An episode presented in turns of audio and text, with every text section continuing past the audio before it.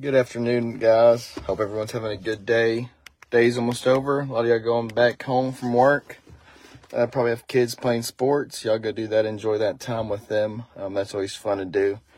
I have to run out here, fixing to start soccer practice. Um, I don't know if I told some of y'all, but I do help coach a three, four year old soccer team of boys. And so I'm surrounded by kids. I don't have kids, but I'm always around kids, which is kind of weird. I don't know how I ended up with that situation, but you know, counting it as a blessing, I guess. Just just taking it one at a time. But anyways, real quick, I wanted to just read y'all a Bible verse and then sort of just tell you or explain to you sort of what that means to me. And I, I want to read Second Peter, chapter one, uh, verse three and one.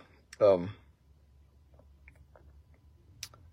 and it says, um, actually, let me see it. Oh, never mind. Second Peter, chapter one, verse three it says, By his divine power, God has given us everything we need for, for living a godly life. We have received all of this by coming to know him, the one who has called us to himself by, by means of his marvelous glory and excellence. And because of his glory and excellence, he has given us great and precious promises. These are the promises that enable you to share his divine nature and escape the world.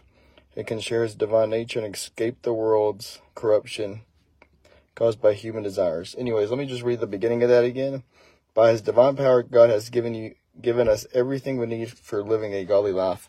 Guys, for some of us that just kind of have trouble just saying, "Hey, I don't have what it takes. I don't I don't have anything to bless God with." Guys, you do. He he's told us, he instructed us.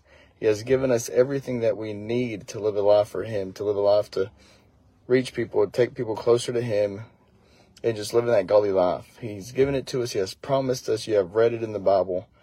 He has given us everything that we need to live a godly life. And that's just reading your Bible, getting deep in His Word, going to church, participating, just helping others, just helping your community, helping your family, helping your kids. Um, and that was just real quick. I just kind of read that.